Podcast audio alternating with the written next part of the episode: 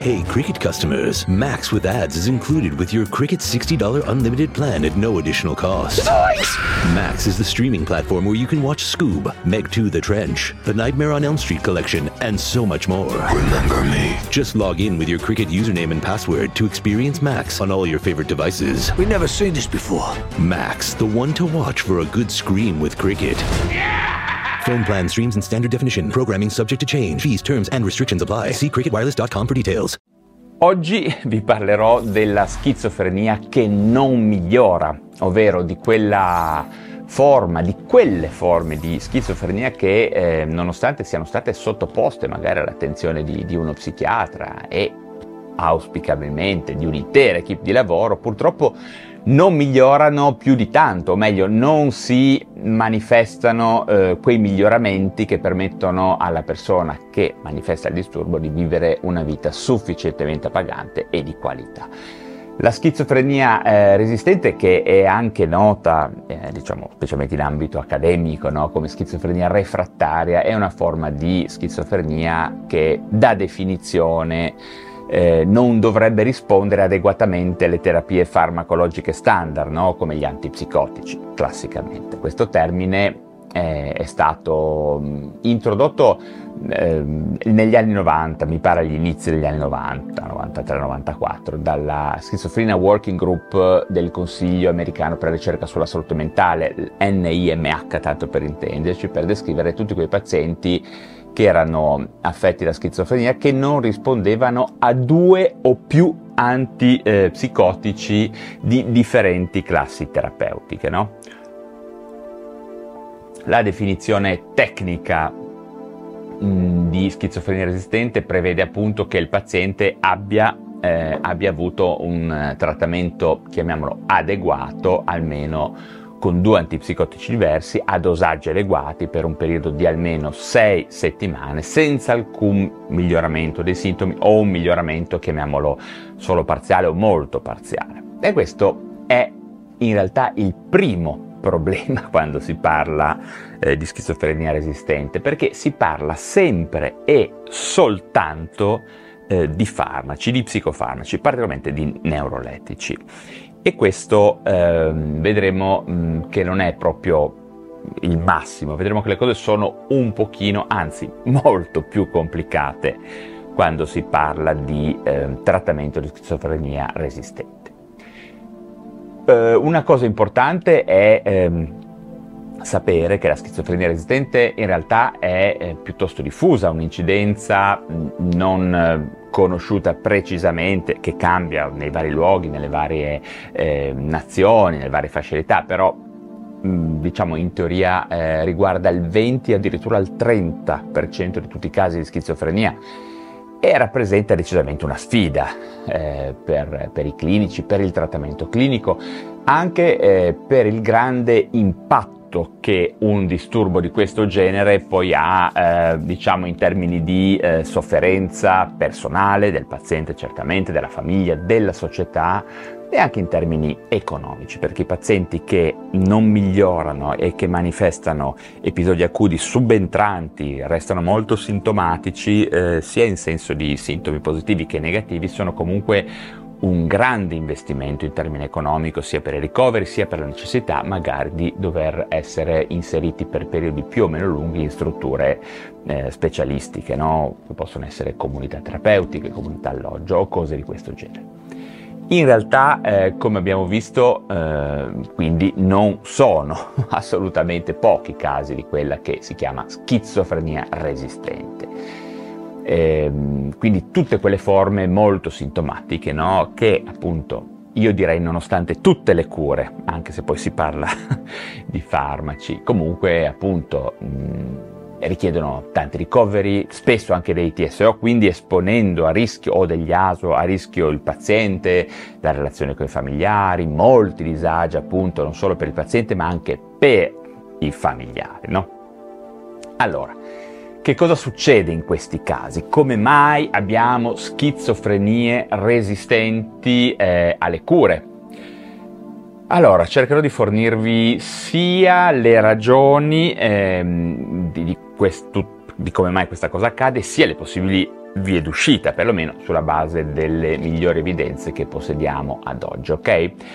Ehm, nel mentre fatemi pure domande, io vedo che scorre la chat, poi dopo eh, questa digressione sulla schizofrenia resistente vi risponderò. Eh, eh. Allora, eh, il primo punto importante da chiarire è, come sempre, come dico spesso, come mh, mm, parlo anche rispetto ad altre mm, psicopatologie, è la diagnosi. E sì, perché anche ai giorni nostri non è per nulla eh, infrequente valutare delle diagnosi semplicemente sbagliate quando si ha a che fare con delle psicosi, con forme di psicosi. In particolar modo ehm, gli errori possono esserci sia con la diagnosi principale ma anche con eventuali comorbidità, no? ovvero con patologie che magari coesistono con la diagnosi principale. In particolare non è infrequente che gravi forme bipolari o schizoaffettive vengano diagnosticate come schizofrenia o viceversa, certamente è anche possibile l'opposto. Eh, dovete sapere chi mi segue probabilmente eh, l'avrà già colto, che una fase psicotica lunga e intensa di un disturbo bipolare è spesso sostanzialmente indistinguibile da una fase psicotica, ad esempio di una schizofrenia. Solo un'attenta anamnesi, eh, uno studio prolungato del paziente di mesi o meglio di anni, ricordate che il tempo è veramente la variabile chiave quando si parla di situazioni gravi in psichiatria eh, un'osservazione accurata ad esempio durante i ricoveri permette di eh, rifinire bene la reale patologia di cui soffre una data persona. Quindi i ricoveri in cui non deve essere appunto il paziente a letto che non viene assolutamente contattato o non ha alcuna relazione con i medici, ogni tanto si vede anche questo, ecco, quindi eh, i ricoveri vanno fatti fruttare con eh, colloqui esplorativi fatti bene, di qualità, in modo che si capiscano bene le dimensioni del problema di un paziente. Non vorrei dire banalità, ma alle volte anche le banalità non vengono, non vengono fatte. Eh, succede anche questo nella vita, può succedere per varie ragioni. E eh, c'è anche la questione del coraggio da parte dei clinici di rivedere la diagnosi, perché magari sono persone che eh, sono anni che hanno una, dia- una, diagnosi, poi in realtà uno inizia a sospettare, poi la discussione clinica, insomma, bisogna anche avere un po' il coraggio di veder, rivederle queste diagnosi, di rivalutarle, no?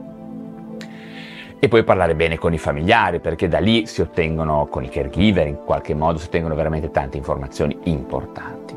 Inoltre spesso si possono sovrapporre altre diagnosi, no? ADHD, neurodivergenze, depressione vera, panico, molto frequente, il DOC, tratti di personalità patologiche, tutte cose che magari vengono oscurate no, dalla diagnosi schizofrenia, ma che al di sotto agiscono e hanno un peso, un impatto.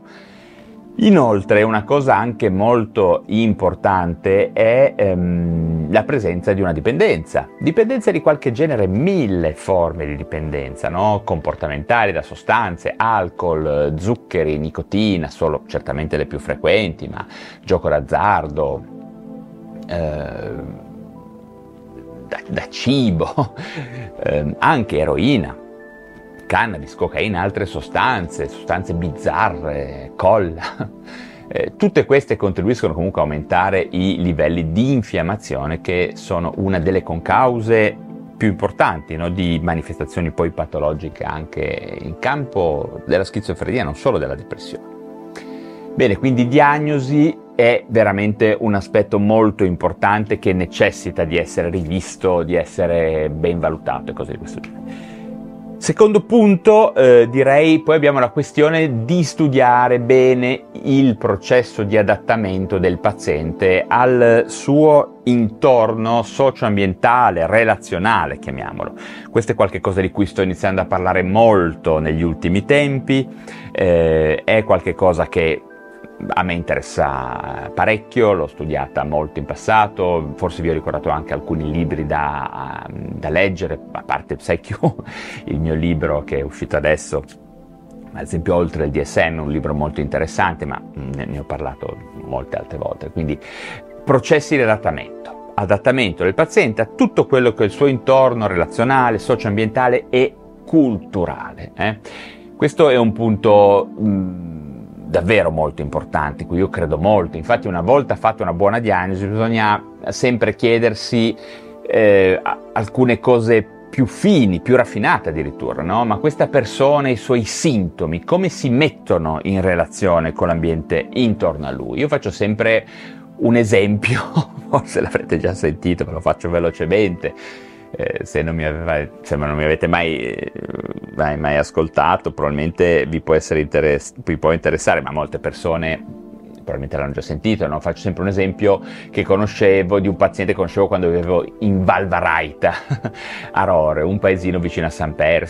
Ci ho abitato per sette anni, eh? sono stato molto bene, è stata un'esperienza bellissima. Comunque, in una borgata vicina c'era un paziente affetto da schizofrenia, no? che eh, in quel contesto specifico, con le caratteristiche della sua patologia, era riuscito ad, ad adattarsi veramente bene all'intorno socio-ambientale, relazionale e culturale. Era d'aiuto, le persone lo cercavano, lui era in contatto con la gente del villaggio. No? C'era una dimensione di ottima eh, sinergia. Il processo di adattamento era eh, tutt'altro che disfunzionale, era molto ben ingranato col tessuto sociale di quella comunità.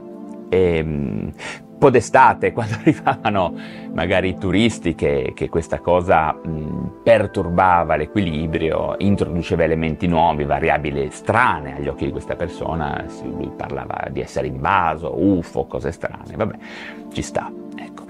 Però questo, questo, caso è molto interessante perché se avessimo preso questa persona che in quel contesto lì mostrava un processo di, adattamento davvero perfetto, quasi perfetto. E vi dico, questa persona non stava neanche prendendo farmaci. Almeno ci provavano a dare dei farmaci, ma lui non li prendeva, eh, si opponeva. E, e chissà se non avesse anche ragione in quel contesto specifico.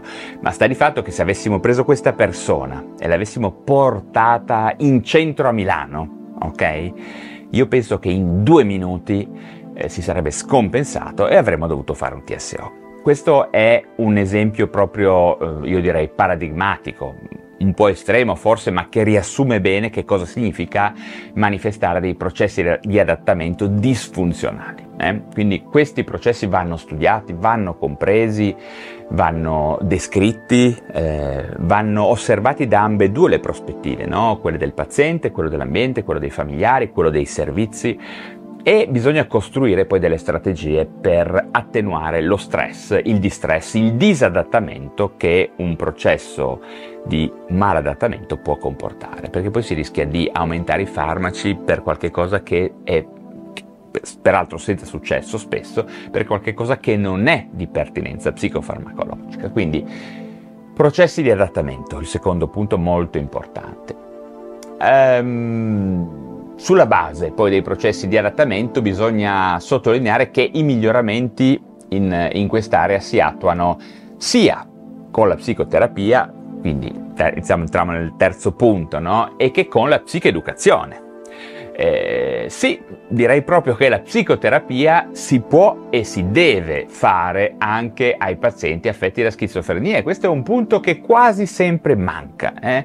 Eh, per esigenze sicuramente di tipo di personale, mm, di limiti, di economie, delle ASL, poche risorse, tutto quello che vuoi. Però c'è anche la tendenza a sottovalutare questo punto, specialmente da noi psichiatri, intendo dal comparto medico. E poi ehm, per quello che riguarda invece la eh, psicoeducazione, anche questo è un punto importante, molto importante. Infatti capire bene le caratteristiche della eh, patologia, specialmente quando si parla di psicosi, schizofrenia, dovrebbe riguardare sia il paziente eh, ma anche i familiari e i caregivers. No? E in questo senso mi eh, permetto di dire che uno degli scopi del mio ultimo libro PsyQ è proprio quello di garantire una buona psicoeducazione, una consapevolezza assoluta delle cure per il paziente e per i familiari. Quindi io credo che questo libro che trovate su Amazon, eh, cercate Valerio Rosso e trovate PsyQ, un libro nero con la mia faccia, ecco, sia realmente una possibilità per approfondire i temi della psicoeducazione e della consapevolezza delle cure, ripeto, sia per il paziente che per i familiari. e penso anche per gli operatori, no? eh, psicologi, magari medici non specialisti, infermieri. Eh, ovviamente io immagino che gli psichiatri ehm, magari, cioè, sicuramente non hanno bisogno di, di, queste informazioni, magari però gli specializzandi sì, no? i medici informazioni, chi fa il corso di medicina, ecco. Questo è uno dei punti e, ehm, e credo che sia da tenere a mente. Ecco, poi passiamo al eh, quarto punto e ehm, veniamo certamente poi al punto di cui si parla di più e che è comunque un punto molto importante, mm, la terapia psicofarmacologica intendo, in questo caso qua è giusta, è quella corretta, è stata impostata bene, viene assunta regolarmente, che effetti collaterali ha? E davvero tutte variabili molto importanti, no? Ehm, una terapia giusta cosa vuol dire? Un neurolettico, mille neurolettici, essere sicuri appunto che il paziente l'assuma regolarmente, che questo restringe un po' il campo, no? Perché alle volte conviene magari usare del, dei farmaci depot o ancora meglio conviene lavorare sulla relazione perché non è, io sono un po' deluso da questa continua retorica no? di fare farmaci depot. Sì, in alcuni casi servono, in alcuni casi servono anche molto, però non deve essere qualche cosa che ha a che vedere con la... Ehm, perdita della relazione, i pazienti sentono che c'è un, un, una spinta no, alla coazione, alle cure. Ripeto, la consapevolezza delle cure è qualcosa che paga tantissimo. Poi si può anche decidere di fare il depot perché ha dei vantaggi, in alcuni casi meno effetti collaterali, si possono usare dosaggi minori di farmaco, però stiamo sempre nell'idea che è la relazione alla base di una buona compliance compliance, come volete chiamare terapeutica, quindi eh, non sempre depot. Ecco. Mm, e poi c'è il grande tema eh, della clozapina. Clozapina che è un farmaco molto efficace nel campo della schizofrenia, probabilmente il più efficace che abbiamo, in particolar modo, ma sia per i sintomi positivi ma anche per i sintomi negativi, è un farmaco antisuicidario, cioè ha delle mh, ricerche, ha delle prove, delle evidenze che lo pongono insieme al litio essere l'altro farmaco antisuicidario. Il litio è un farmaco antisuicidario per il disturbo bipolare, la clozapina è un farmaco antisuicidario per la schizofrenia. Quindi e in più è un farmaco che ha l'indicazione per la schizofrenia resistente. Ha dei problemi, richiede degli esami, se non fatto bene può essere anche molto pericoloso, ma fatto nel contesto giusto, specifico, da persone, da personale, da un'equipe di lavoro competente, è un farmaco eccezionale. Certamente è un farmaco che va assunto per bocca, ci va a collaborazione col paziente, è l'emblema del farmaco perfetto quando c'è una relazione perfetta. Questo è da tenere a mente, però, ripeto, clozapina eh, è una risorsa molto importante nella schizofrenia resistente. Punto quinto, una cosa di cui si parla molto poco è quella eh, della riabilitazione e più in generale all'utilizzo razionale di tutte le risorse terapeutiche di un dipartimento di salute mentale, centro diurni, eh, eh, terapeuti della riabilitazione psichiatrica. No? Questo è un altro tema che spesso viene trascurato. Ultimamente c'è molta più attenzione anche in relazione al, all'assunzione, alla messa in campo di, dei TERP, delle TERP, tecnici della riabilitazione psichiatrica, devo dire una categoria di operatori sanitari molto importante, che sarà sempre più importante a mio parere. Infatti eh, le persone affette da schizofrenia necessitano realmente di riabilitazione sul piano sociale, su quello lavorativo, eh, sul piano anche psicoeducativo. TERP, le TERP quello hanno molto margine di manovra e certamente poi anche eh, sul piano cognitivo, quindi riabilitazione cognitiva, cognitive um, remediation, no? come si dice, tramite software, tramite anche dispositivi digitali, dato che la schizofrenia è una patologia che eh, intacca direttamente le risorse cognitive. Ripeto, oggi abbiamo anche modo di attuare una riabilitazione molto raffinata mediante tecnologie digitali, addirittura la realtà virtuale, quindi è un campo questo molto importante. Infine, il sesto punto è, sesto punto a cui tengo molto, è il grandissimo e affascinante tema della lifestyle psychiatry. Eh, infatti, anche nel caso della schizofrenia, lo stile di vita eh, influenza tantissime cose, eh, influenza il, livello di, mh, di, benessere mentale, di salute mentale di questi pazienti, potenzia la risposta ai farmaci, migliora la qualità di vita, attenua certamente gli effetti collaterali eh, delle medicine, migliora l'umore, favorisce l'allontanamento dalle dipendenze, tutto molto importante, molto interessante, molto contemporaneo. Purtroppo ci sono delle convinzioni sbagliate sui pazienti affetti da schizofrenia, ovvero che non si possa lavorare sul lifestyle, sulla motivazione. Non è vero. Abbiamo molti studi che dicono che se queste persone sono accompagnate e sostenute possono avere ottimi risultati su tutti i cinque pilastri del lifestyle. No? I pilastri da considerare sono i soliti di cui parlo sempre, trovate tutto sul mio libro PsyQ dove c'è un capitolo enorme sulla lifestyle. Psychiatry cercate PsyQ, Valerio Rosso su Amazon, prendete il libro, vedrete che non sarete delusi, no? i soliti pilastri, ripeto, attività fisica, alimentazione, ottimizzazione del riposo notturno, minimizzazione delle dipendenze, depotenziamento delle dipendenze, gestione efficace dello stress, questi sono un po' eh, i pilastri. In effetti è davvero importante divulgare e favorire una comprensione mh, adeguata no? in tutte le persone di come il loro stile di vita, eh, sia che abbiate una patologia grave oppure no, sia comunque una delle principali, se non la principale ragione del mantenimento o della perdita di un buon livello di salute mentale, anche per patologie gravi come la schizofrenia, lo ripeterò all'infinito e, bah, c'è un, però un punto importante che riguarda eh, il mio lavoro, no? che è quello, il nostro lavoro di noi psichiatri, che è quello legato alla capacità che dovremmo avere, in realtà tutti noi medici, di favorire il cambiamento nelle persone. Questo è il punto, questa è mh, qualsiasi sia il nostro ruolo, eh, mh, badate bene, eh, quindi in questo senso uno psichiatra non è diverso da un dermatologo, da un estesista, da un medico interno, da, da, un, insomma, da un, radiologo, quello che volete. Tutti noi ehm, lavoriamo sugli aspetti eh, della, della mutazione delle persone. Noi in effetti, noi medici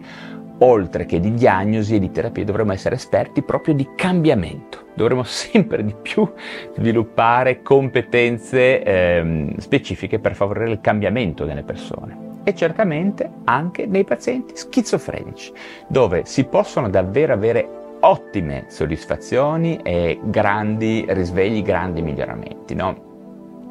Lasciatemi dire che tutta la medicina è cambiamento, sia che tu debba far aderire una persona a una terapia o debba mh, convincere l'individuo della necessità di un intervento chirurgico, tutto è cambiamento, tutto è relazione, tutto è competenza relazionale, cosa che non ci insegnano mai, eh, ci insegnano pochissimo nel nostro corso di laurea, addirittura nella scuola di specialità in psichiatria, no? Eh, è importante perché ognuno di noi, ogni persona, malata o meno, ha sempre la tendenza ehm, spontanea a opporsi al cambiamento. È naturale, è insito dentro gli esseri umani, è una cosa ehm, ehm, normale. Eh, se mi dici di cambiare, io pongo delle resistenze. Ehm, Comunque una cosa, appunto, poi non ve lo dico più perché eh, divento ridondante, eh, che ci tengo davvero a dirvi che se volete approfondire questi temi della lifestyle psychiatry, del cambiamento, no?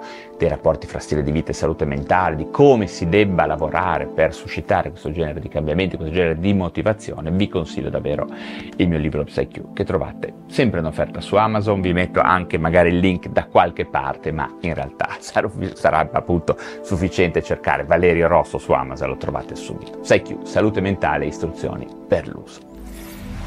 Bene, eh, adesso veniamo alle vostre domande e entriamo nella sezione appunto domande per, le, per, gli abbonati. Fatemi un pochino vedere se ne avete su questi temi della serata. Adesso devo vedere se riesco.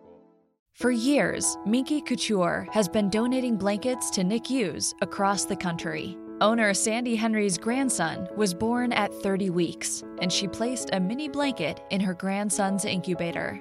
We want to help other NICU families with the Heart of Minky program. For every adult sized blanket purchased, Minky Couture will donate a mini sized blanket to NICUs across the nation. Thanks to you, we can fulfill our dream to blanket the world.